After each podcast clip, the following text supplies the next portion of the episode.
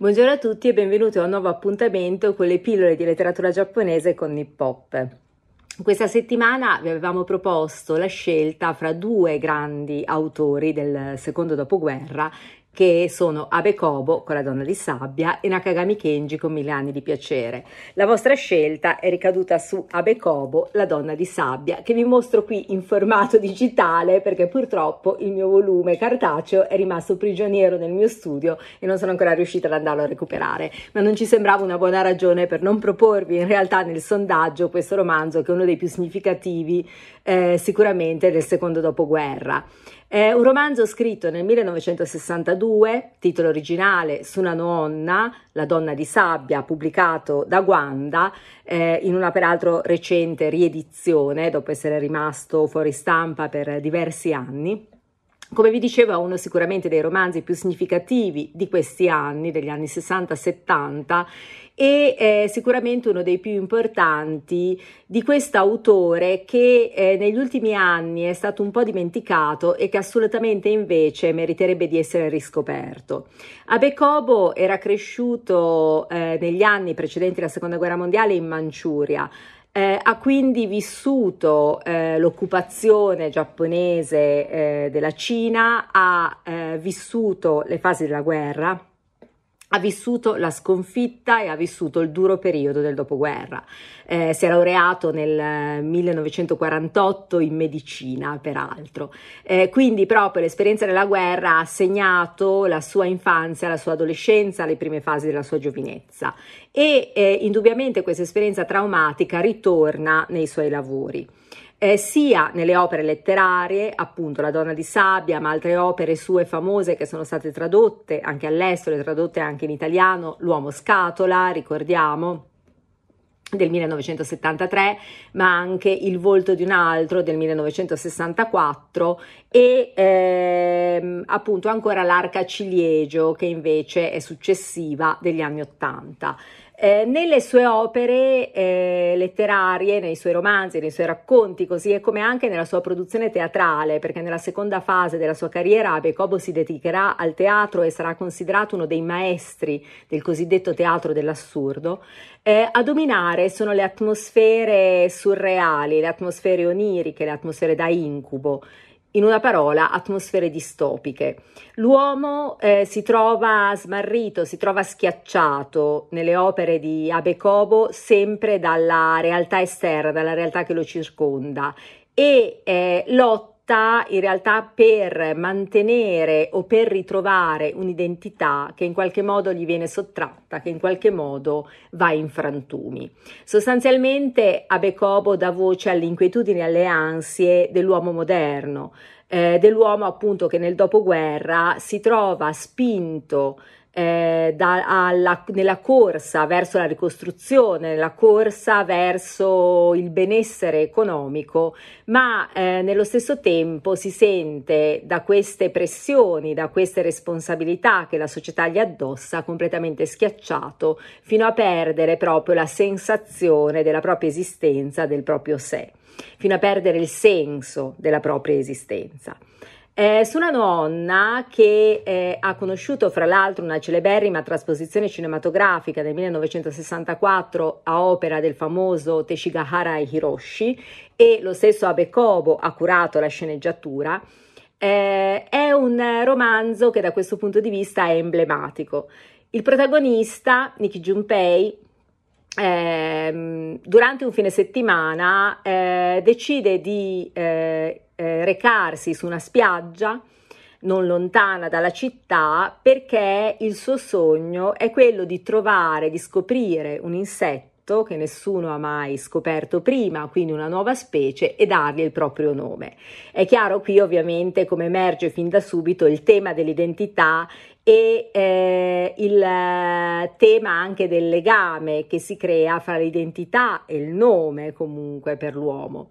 Mentre appunto vaga sulla spiaggia impegnato nella sua ricerca, eh, si fa tardi e eh, a un certo punto si trova a precipitare letteralmente eh, da una duna e si trova catapultato in uno strano villaggio assolutamente invisibile dalla spiaggia, un villaggio eh, che è completamente eh, in realtà immerso nelle dune di sabbia e da questo villaggio non riuscirà più a scappare. Viene fatto prigioniero sostanzialmente dagli abitanti del villaggio e eh, gli viene assegnato appunto il compito di sostituire sostanzialmente il marito defunto di una delle donne del villaggio. Eh, la vita del villaggio ruota attorno alla sabbia. La sabbia in realtà è la vera protagonista del romanzo, eh, la sabbia che sembra invadere ogni, ogni interstizio, ogni luogo, ogni spazio. Eh, si insinua fra le dita, si insinua nei vestiti, la sabbia da cui sembra di non riuscire mai a liberarsi e il lettore ha quasi la sensazione di sentirla quella sabbia, di sentirsela scivolare sotto le dita, di sentirsela scivolare sul corpo. Ehm, la sabbia minaccia continuamente di seppellire il villaggio, quindi gli abitanti del villaggio sono quotidianamente impegnati nel duro ed estenuante lavoro di spalare appunto la sabbia che inesorabile si infiltra e si accumula per poter garantire in questo modo la sopravvivenza del villaggio. Il nostro protagonista all'inizio ovviamente è ossessionato dall'idea di fuggire perché si sente completamente deprivato insieme alla libertà anche della sua stessa identità, perché eh, in qualche modo si trova incapsulato in un ruolo che non è il suo e completamente assorbito da un lavoro, da una fatica, una fatica quotidiana che non è la sua. Ma nel corso in realtà del romanzo eh, finirà per eh, rendersi conto progressivamente che la libertà a cui agogna non è la vera libertà e che nel mondo reale che ha lasciato, eh, non per sua volontà, in realtà era altrettanto prigioniero che nel villaggio di sabbia. E allora, tanto vale rimanere nel villaggio di sabbia e lottare a fianco appunto degli altri abitanti per salvare, per preservare l'esistenza del villaggio stesso. E in qualche modo questo diventa il senso della sua vita. Eh, questa è la, la, trama, diciamo, in parole molto semplici, ma senza in realtà vero spoileraggio, nel senso che il significato del romanzo, la bellezza del romanzo, eh, non è nella trama in sé per sé, quanto nel percorso interiore che il protagonista fa, nel modo in cui si trova in questo mondo di sabbia a doversi confrontare con le sue stesse pulsioni eh, con sue stesse, i suoi stessi impulsi e non sempre sono impulsi comunque eh, edificanti e a fare conti quindi con aspetti di se stesso che non conosce. E ovviamente alla base c'è proprio la riflessione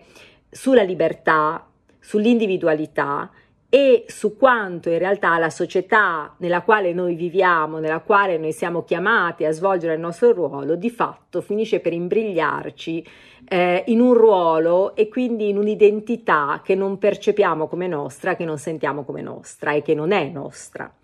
Eh, Abecobo è spesso stato accostato a Kafka e sicuramente ci sono dei punti di contatto con Kafka nelle tematiche, la tematica dell'identità, la tematica dell'oppressione e anche appunto nelle atmosfere comunque prepotentemente distopiche, eh, assurde, fantastiche che riesce a creare. Eh, un assurdo che sembra dilagare in ogni pagina, in ogni angolo e che eh, nello stesso tempo il lettore man mano che legge riconosce come in realtà parte della dimensione reale in cui egli stesso vive.